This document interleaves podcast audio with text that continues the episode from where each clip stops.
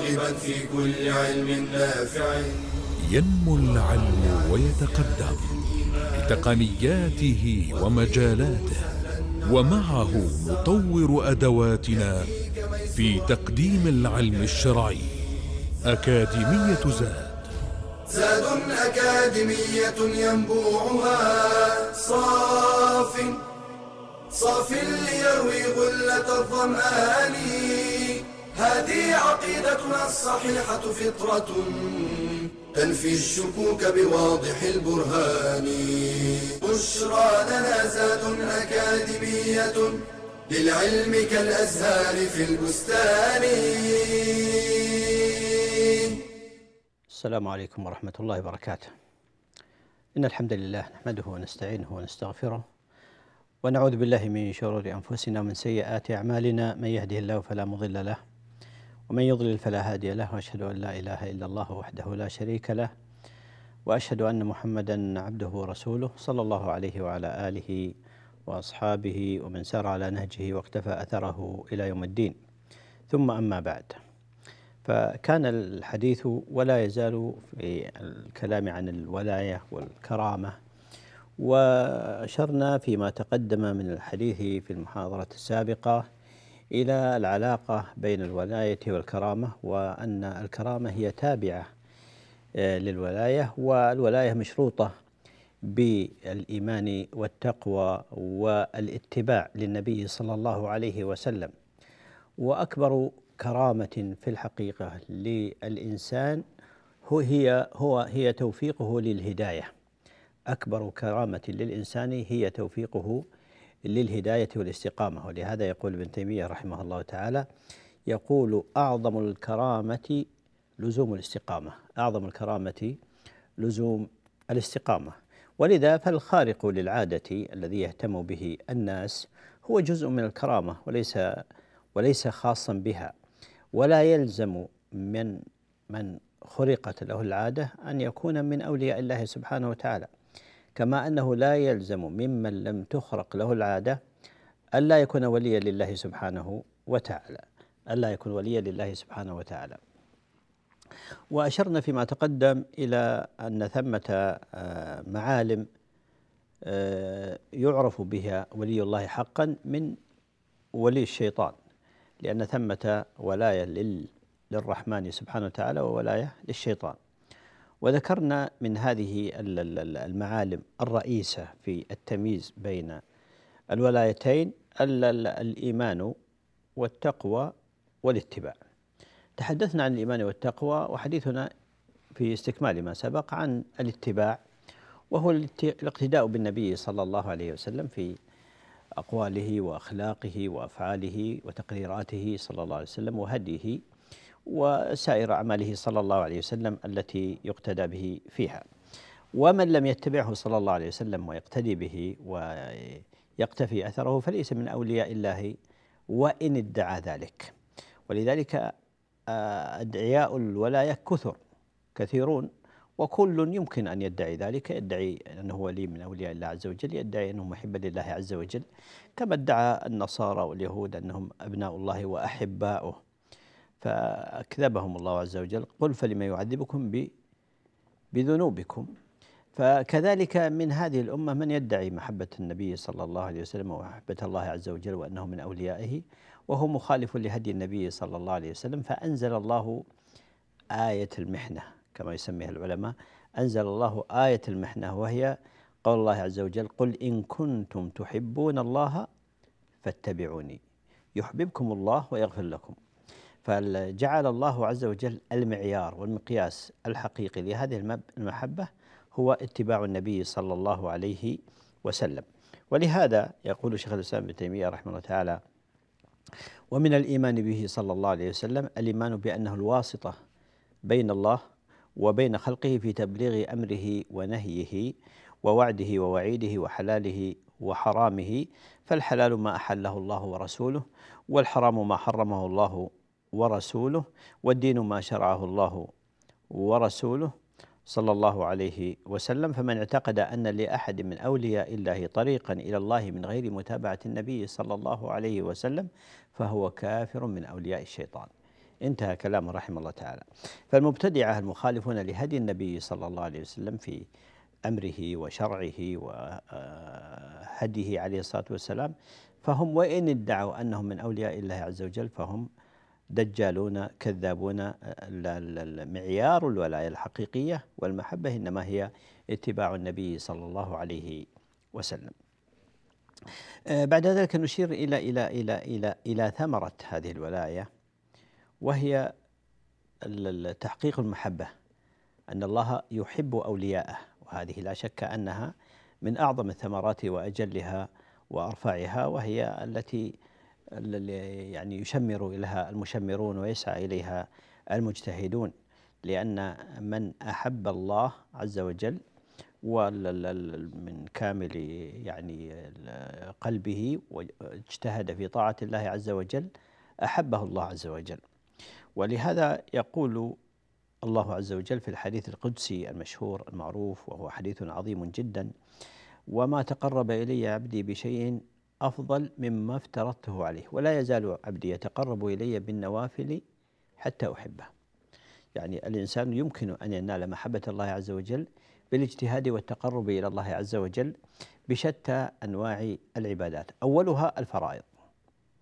ثم بعد ذلك النوافل. فكلما ازداد من النوافل واجتهد في في تحقيقها على الوجه الذي يرضي الله سبحانه وتعالى ورسوله صلى الله عليه وسلم فإنه يصل إلى درجة وينال محبة الله عز وجل. وإذا أحب الله عبده وفقه لمحابه فإذا أحببته كنت سمعه الذي يسمع به وبصره الذي يبصر به ويده التي يبطش بها ورجله التي يمشي عليها. يعني لا يعمل إلا ما يرضي الله. فيوفقه الله عز وجل إلى محاب الله عز وجل في كل شؤونه. ويتحقق فيه قل إن صلاتي ونسكي ومحياي ومماتي لله رب العالمين لا شريك له وبذلك أمرت وأنا أول المسلمين. وهذه لا شك هي درجة الكمال الإنساني ودرجة الولاية لله سبحانه وتعالى. في مقابل ذلك أن أن من أحب الله عز وجل وجب عليه أن يحب أولياء الله عز وجل. ولهذا قال أهل العلم إذا كان ولي الله هو الموافق المتابع له فيما يحبه ويرضاه ويبغضه ويسخطه ويأمره ويأمره وينهى وما يأمر به وما ينهى عنه فإنه يعني إذا عاد وليا من أولياء الله عز وجل فقد عاد الله. ولهذا قال الله عز وجل لا تتخذوا عدوي وعدوكم أولياء تلقون إليهم بالمودة. فإذا كنت محبا لله مواليا لله عز وجل فيجب أن تحب من يحب الله وأن تبغض من يبغض الله وأن توالي من والى الله وأن تعادي من عاد الله عز وجل. ولا يمكن أن تكون وليا لله عز وجل وأنت تعادي أولياءه. كما أنه لا يمكن أن تكون وليا لله عز وجل وأنت تبغض أولياءه. فمن عادى أولياء الله عز وجل عاداه الله سبحانه وتعالى. ومن عاداه الله عز وجل فقد يعني خسر الخسران المبين. ولهذا قال آه، قال الله عز وجل في الحديث القدسي من عادى لي وليا فقد بارزني بالمحاربة. محارب لله عز وجل. من عادى لي وليا فقد بارزني بالمحاربة. والحديث في البخاري. وإذا كان أنبياء الله عز وجل هم أفضل آه، أولياء الله سبحانه وتعالى وأصحاب رسول الله صلى الله عليه وسلم هم أفضل أولياء الله بعد النبيين. فمن عاد أولياء الله فقد عاد الله.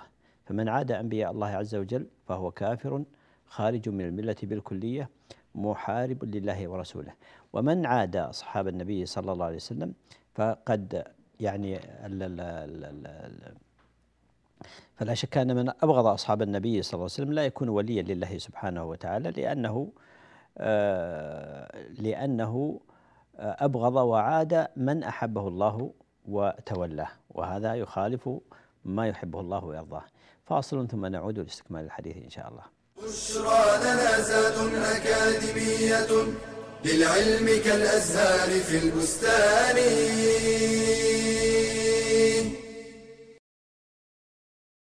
من رضي بالله ربا حقت عليه طاعته وعبادته. قال تعالى رب السماوات والأرض وما بينهما فاعبده واصطبر لعبادته. والصبر على أداء الطاعات أكمل من الصبر على اجتناب المحرمات. وطاعة الله تحتاج إلى أنواع من الصبر كالصبر على الإخلاص فيها ومدافعة دواعي الرياء والغرور والصبر على الاتباع فيها وتكميلها. والصبر على ترك التقصير فيها والابتداع والمداومة عليها وعدم الانقطاع.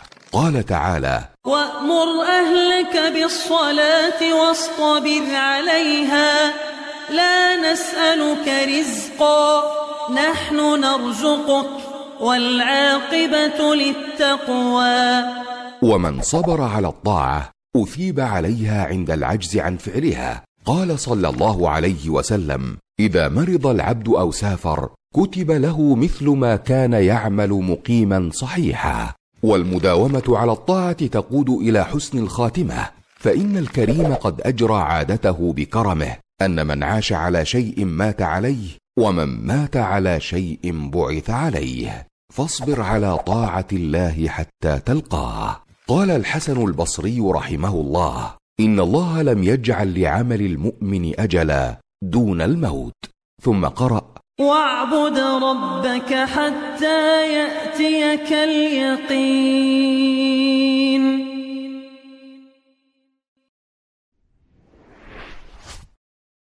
بشرى لنا زاد أكاديمية للعلم كالأزهار في البستان. السلام عليكم ورحمة الله وبركاته. تكلمنا قبل الفاصل عن عن أبرز وعن معالم التمييز بين أولياء الرحمن وأولياء الشيطان أعاذنا الله من الشيطان. نشير بعد ذلك إلى إثبات الكرامات. إثبات الكرامات، وسبق أن أشرنا في المحاضرات السابقة إلى مواقف الناس من الكرامة وقلنا إنهم على ثلاثة أقسام منهم المنكر للكرامة وهم الفلاسفة وتبعهم في ذلك المعتزلة وبعض الأشاعرة بدعوى أنها قد تكون سببا في الالتباس بين المعجزة التي هي دليل النبوة عندهم وبين آه هذه الكرامات.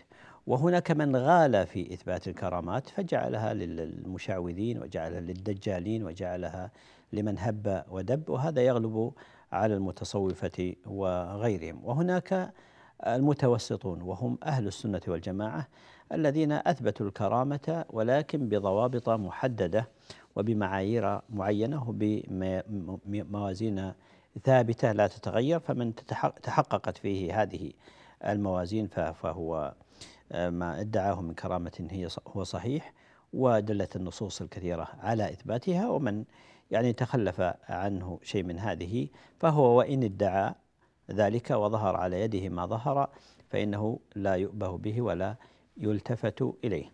فأهل السنة والجماعة على اعتبار الكرامة وعلى إثبات الكرامة وأن الله سبحانه وتعالى يخص بها من شاء من أوليائه وقد تواترت نصوص الكتاب والسنة على إثباتها. بل قال ابن تيمية رحمه الله تعالى إن من أصول أهل السنة والجماعة من أصول أصول أهل السنة والجماعة التصديق بكرامات الأولياء وما يجري الله على أيديهم من خوارق العادات وفي أنواع العلوم والمكاشفات وأنواع القدرة والتأثيرات كالمأثور عن سالف الأمم في سورة الكهف وغيرها وعن صدر هذه الأمة من الصحابة والتابعين وغيرهم ممن أظهر الله سبحانه وتعالى على أيديهم شيء من هذه الكرامات. أقول النصوص الكثيرة في إثبات الكرامة كثيرة جدا ومنها على سبيل المثال في قول الله عز وجل عن مريم عليه السلام. كلما دخل عليها زكريا المحراب وجد عندها رزقا. قال يا مريم أن لك هذا. قالت هو من عند الله إن الله يرزق من يشاء بغير حساب. هذه صورة من صور الكرامات لمريم عليه السلام. في قوله أيضا تعالى في عن عن مريم عليه السلام وهزي إليك بجذع النخلة تساقط عليك رطبا جنيا وهذه كرامة لها. عليه السلام. ومنها كذلك ما جاء في قصة سليمان عليه السلام.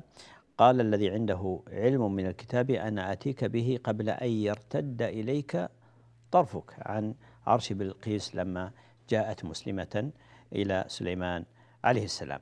وهناك من من الكرامات المأثورات في السنة الصحيحة مثل نجاة أصحاب الغار آه، والصخرة التي أطبقت عليهم ومنها تكلم الغلام في المهد ومنها غيرها من الصور. وكذلك بالنسبة لأصحاب النبي صلى الله عليه وسلم حصل لهم من الكرامات ما سبق أن أشرنا إلى شيء منه. وكذلك حصلت للتابعين وأتباعهم وهكذا من أولياء الله سبحانه وتعالى في كل زمان ومكان. فالشاهد أن الكرامة ثابتة والنصوص ثابتة ولكن لا تكون الكرامة إلا لمن توفرت فيه شروط الكرامة ألا وهي الإيمان بالله عز وجل والتقوى ألا إن أولياء الله لا خوف عليهم ولا هم يحزنون الذين آمنوا وكانوا يتقون والثالث هو الاتباع للنبي صلى الله عليه وسلم. ومن خلال ما تقدم يتبين أن كرامات الأولياء ترجع إلى نوعين ترجع إلى إلى نوعين إما إلى القدرة وإما إلى التأثير وهذا ما أشار إليه ابن تيمية رحمه الله تعالى في في كلامه عن أن من أصول أهل السنة والجماعة التصديق بكرامات الأولياء حينما قال وما يجري الله على أيديهم من خوارق العادات في أنواع العلوم والمكاشفات وأنواع القدرة والتأثيرات فهي ترجع إما إلى القدرة وإما إلى التأثير. والقدرة إما أن تكون قدرة كونية فقدرة الله عز وجل يقدر ما شاء على أيدي عباده ويخلق لهم من العادات ما شاء. مثل آه، آه، خطاب عمر رضي الله تعالى عنه يا ساري الجبل. عمر عرف واقع الجيش مع بينه وبينهم من المسافات الطويلة وسارية القائد سمع كلام عمر وهو في المدينة وذاك في في في في معمعة المعركة واستجاب إلى هذا النداء فكان في ذلك سببا للنصرة. هذه صورة من صور من صور الكرامات والقدرة الكونية التي سخرها الله عز وجل لأوليائه. وهناك القدرة أو القدرة الشرعية وتكون عنده من القدرة ما لا يكون عند غيره من أولياء الله سبحانه وتعالى. كقوة الحفظ مثلا وقوة الجلد على العبادة والصبر عليها وغيرها فهذه من الكرامات التي يهبها الله يهبها الله سبحانه وتعالى من شاء من عباده. أما التأثير فقد يكون التأثير كونيا وقد يكون التأثير شرعيا كما مثل ما ذكرنا في الأول. التأثير الكوني أو في القدرة الكونية التأثير الكوني مثل من سخر الله له البحر فسار عليه والتأثير الشرعي مثل ما يهيئ الله عز وجل لبعض أوليائه في أمرهم بالمعروف ونهيهم عن المنكر وتأثير ذلك في قلوب المأمورين والمنهيين وظهور ذلك على عليهم وسرعة الاستجابة وغيرها من الصور الكثيرة التي المعروفة. آه، بقي أن نشير أيضا إلى أن ما دامت أن الكرامة ثابتة لمن توفرت فيه الشروط ومن أصول أهل السنة والجماعة التصديق بكرامات آه، الأولياء فما هو ضابط الكرامة نفسها الكرامة لابد أن يكون لها ضابط حتى نعرف أن هذه كرامة وإلا الا تكون من الكرامات حتى وإن كان فيها نوع من خرق العادة أو غيرها من الأمور. الضابط الأول ألا تشتمل الكرامة على فعل شيء من المحرمات أو ترك شيء من الواجبات أو فعل بدعة أو غير ذلك لأن من أهم شروط الولي الذي تكون الكرامة على يديه أن يكون مؤمنا تقيا لله سبحانه وتعالى مجتنبا لمثل هذه الأمور. فإذا كان هذا الخارق للعادة فيه شيء من المحرمات أو ترك الواجبات أو إقرار شيء من البدع فهذه ليست كرامة أبدا ولا يلتفت إليها بل هي من إيحاء الشيطان. الضابط الثاني ألا تشتمل على ما علم من الشريعة عدم وقوعه. كأن يزعم أنه يرى النبي صلى الله عليه وسلم يقظة. هذا مستحيل. كأن يزعم أنه يخاطب الأموات أو يحييهم أو غير ذلك من الأمور التي امتنع أو يمتنع وقوعها عادة فهذه ليست من الكرامات في شيء بل هي من إيحاء الشيطان وتلاعب الشيطان بأوليائه وأتباعه. الضابط الثالث أن لا يستعين بالكرامة على معصية الله عز وجل. يعطيه الله عز وجل كرامة من الكرامات فيستعين بها على معصية الله عز وجل. هذه ليست كرامة البتة. الضابط الرابع والأخير هو أن تكون هذه الكرامة ليست ادعاء وإنما هي ثابتة وإلا فإن هناك من ادعى كرامات لا حصر لها ولا ولا عدد وهي كلها إنما هي أوهام. يتوهمها الإنسان ويظن أنها من الكرامات ف يعني يطير بها فرحا ويزيد عليها وينقص وغير ذلك من الأمور. فلا بد اولا من ثبوت الكرامة ولا بد لا تشتمل على مخالفة شرعية والا تكون في أمر ممتنع الوقوع والا يستعين بها على معصية الله سبحانه وتعالى. آه، بقي أن نشير أيضا إلى ضابط العمل بالكرامه ما دام أنه ظهرت الكرامة فما هي ضوابط العمل بهذه آه، الكرامة؟ آه، لعل حديثنا في ضابط العمل بالكرامة هو ما بعد الفاصل إن شاء الله ليكون الكلام تفصيلا وكاملا يكون الكلام مرتبطا متواصلا في تحقيق مثل هذه المسألة وهي مهمة جدا مرتبطة بما قبلها من هذه الأمور. فقلنا إن ضابط الكرامة لها أربعة ضوابط أشرنا إليها وهناك ضابط العمل بها وهو الذي نتحدث عنه بعد الفاصل إن شاء الله. فإلى ذلك الحين أستودعكم الله. السلام عليكم ورحمة الله وبركاته. بشرى لنا زاد أكاديمية للعلم كالأزهار في البستان.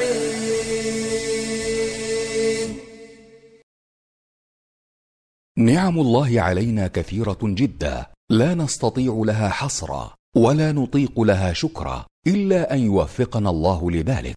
قال تعالى وإن تعدوا نعمة الله لا تحصوها إن الإنسان لظلوم كفار. وإن من النعم ما هو معتاد متكرر. ومنه ما هو متجدد. فإذا تجددت للعبد نعمة أو اندفعت عنه نقمة فيستحب له أن يسجد لله شكرا. فقد كان النبي صلى الله عليه وسلم إذا جاءه أمر سرور أو بشر به خر ساجدا شاكرا لله. وسجد أبو بكر لما أتاه فتح اليمامة. وسجد علي بن أبي طالب عندما انتصر على الخوارج.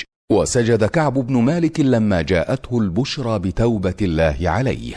وليس له حكم الصلاة فلا يشترط له طهارة ولا غيرها من شروط الصلاة. بل يسجد ويقوم بلا تكبير ولا تشهد ولا تسليم. ويقول في سجود الشكر سبحان ربي الأعلى ثلاثا أو أكثر. ويدعو بما شاء كما يفعل في سجود الصلاة. فاحرص على شكر الله على نعمه وتعبد لله بذلك فإنما تحفظ النعمة بالشكر. قال تعالى واذ تاذن ربكم لئن شكرتم لازيدنكم ولئن كفرتم ان عذابي لشديد. بشرى لنا زاد أكاديمية للعلم كالأزهار في البستان. السلام عليكم ورحمة الله وبركاته. أشرنا فيما تقدم قبل الفاصل إلى ما هي ضوابط الكرامة نفسها وذكرنا ضوابط ال ال ال ال ال ال الأربعة المعروفة ويلي ذلك ما هو ضابط العمل بها. ما هو ضابط العمل بها التي إذا ظهر الإنسان على يده كرامة فهي ضوابط العمل بهذه الكرامة والإفادة منها. ذكر العلماء ومنهم الإمام الشاطبي رحمه الله تعالى أن مما يسوغ العمل بالكرامة آه، إذا إذا وقعت هناك عدة ضوابط. أولها أن يكون في أمر مباح وهذا مقابل الضابط السابق الذي أشرنا إليه في ضابط الكرامة ألا لا يستعين بها بالكرامة على معصية. أن يكون في أمر مباح. والأمر الثاني أن يكون العمل فيها لفائدة آه، يرجو نجاحها. لفائدة يرجو نجاحها. والأمر الثالث أن يكون فيها تحذير أو تبشير ليتأهب لذلك أو يستفيد من مثل هذا الأمر. هذه راجعة إلى ما سيأتي من التفصيل في في شروط الكرامة والفارق بين الكرامة الحقيقية وبين الأحوال الشيطانية التي تشترك معها في الخارق للعادة فهناك اعتبارات معينة ومعايير معينة تبين الأحوال الشيطانية مع من الكرامات التي تشاركها في خرق العادة. فشروط الكرامة شروط الكرامة هي التي أشرنا إليها وتقدم الكلام فيها. قلنا ان ان, إن إنها لابد ان تكون على يتحقق فيها أن يكون تحقق فيها ما هو شرط في الولي من إيمان بالله عز وجل وتقوى واتباع. فمن تحققت فيه الولاية فيمكن أن تظهر على يديه الكرامة. فشروط الكرامة أولا في هو وجود أمر خارق للعادة. تكون في أمر خارق للعادة مع أن الكرامات ليست مقصورة على خوارق العادات أبدا وإنما أعظم الكرامة هي لزوم الاستقامة والتوفيق والهداية لله سبحانه وتعالى والاستقامة على دينه كما أسلفنا. لكن الكرامات منها ما هو حسي ومنها ما هو معنوي. المعنوي ما شاء الله هو التوفيق والهداية وقبول الدعاء وغير ذلك من الأمور والكلام فيها آه، واسع كثير ولله الحمد. وكل من كان لله تقيا فهو لله ولي. من كان تقيا لله فهو من أولياء الله عز وجل بإطلاق. لكن الكلام هنا إنما هو في آه، الكرامات الحسية. الكرامات الحسية فمن شروطها أولا أن تكون خارقة للعادة. ومعلوم أن خرق العادة يشترك فيه ثلاثة أصناف. يشترك فيه الأنبياء والأولياء والشياطين والمشعوذين فالخارق إما أن يكون على يد نبي وهذا يسمى المعجزة من أدلة النبوة. وإما أن يكون على يد ولي من أولياء الله الذي توفرت فيه شروط الولاية من تقوى وإيمان واتباع. وهذه تسمى الكرامة. وإما أن تكون على يد مشعوذ ودعي وهذه من أحوال الشياطين. وكلها تجتمع في أن تكون خارقا للعادة. بناء عليه فنقول إن الخارق للعادة قد يكون محمودا وقد يكون مباحا وقد يكون مذموما. فالمحمود هو ما يكون على أيدي الأنبياء من المعجزات وهذه من دلائل آه، نبوتهم وليست هي الدليل الوحيد لكنها من دلائل إثبات نبوة الأنبياء. والمباح ما يكون على أيدي الأولياء تأييدا وتسديدا وتثبيتا كما سبق الكلام عليه في هذا الجانب. والمذموم هو ما يكون على أيدي السحرة والمشعوذين والدجالين وغيرهم من أمور آه، يعني تكون خارقة للعادة وهي يعني أحوال شيطانية وليست لا من المعجزات ولا من آه، الكرامات. فإذا الشرط الأول من شروط الكرامة هو وجود أمر خارق للعادة. الشرط الثاني ظهوره على يد ولي من أولياء الله عز وجل.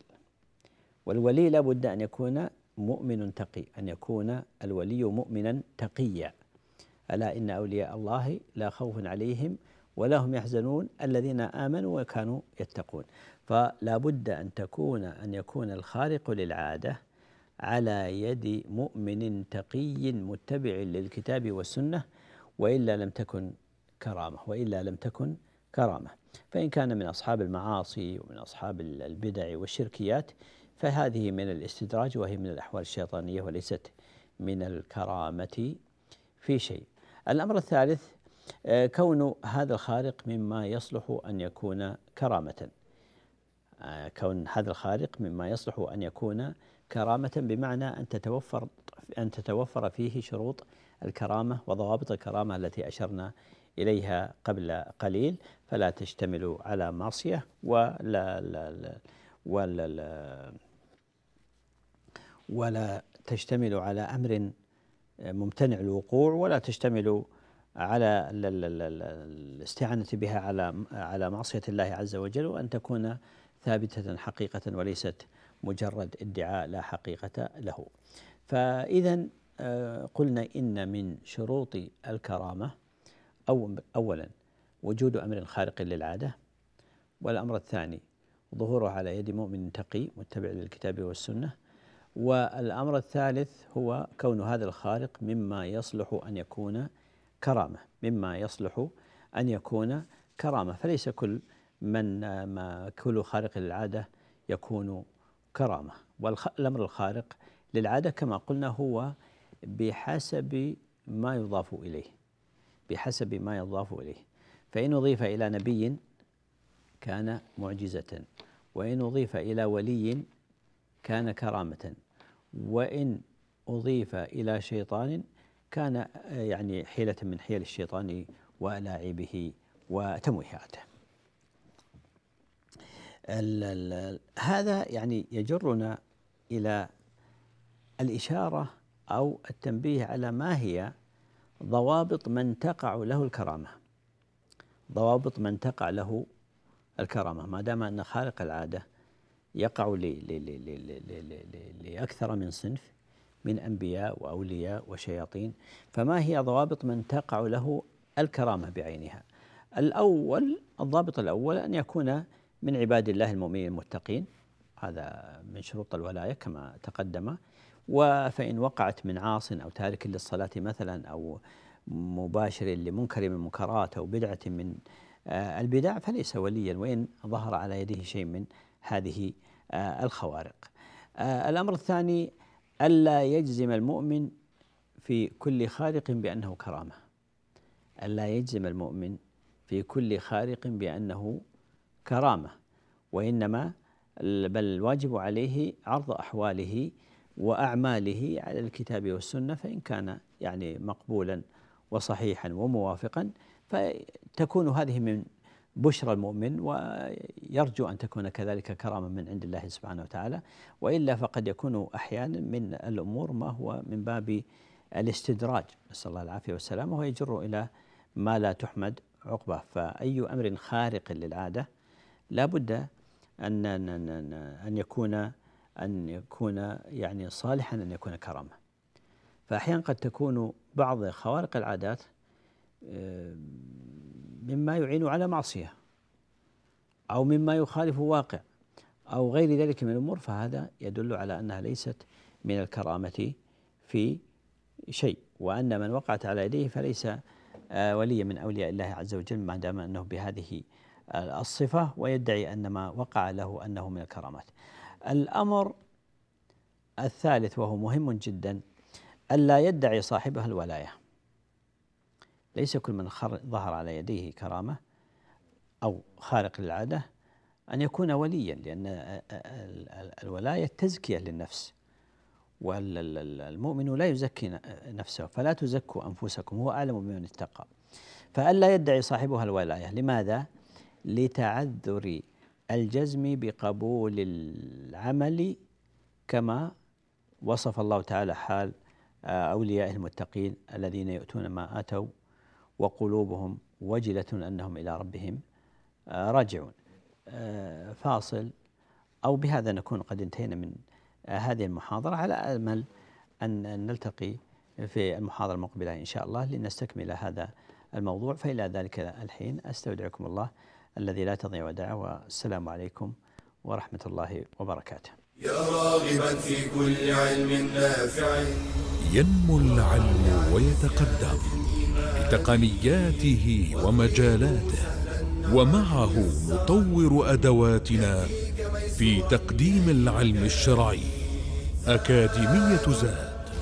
زاد أكاديمية ينبوعها صاف صاف ليروي غلة الظمآن. هذه عقيدتنا الصحيحة فطرة تنفي الشكوك بواضح البرهان. بشرى لنا زاد أكاديمية للعلم كالأزهار في البستان.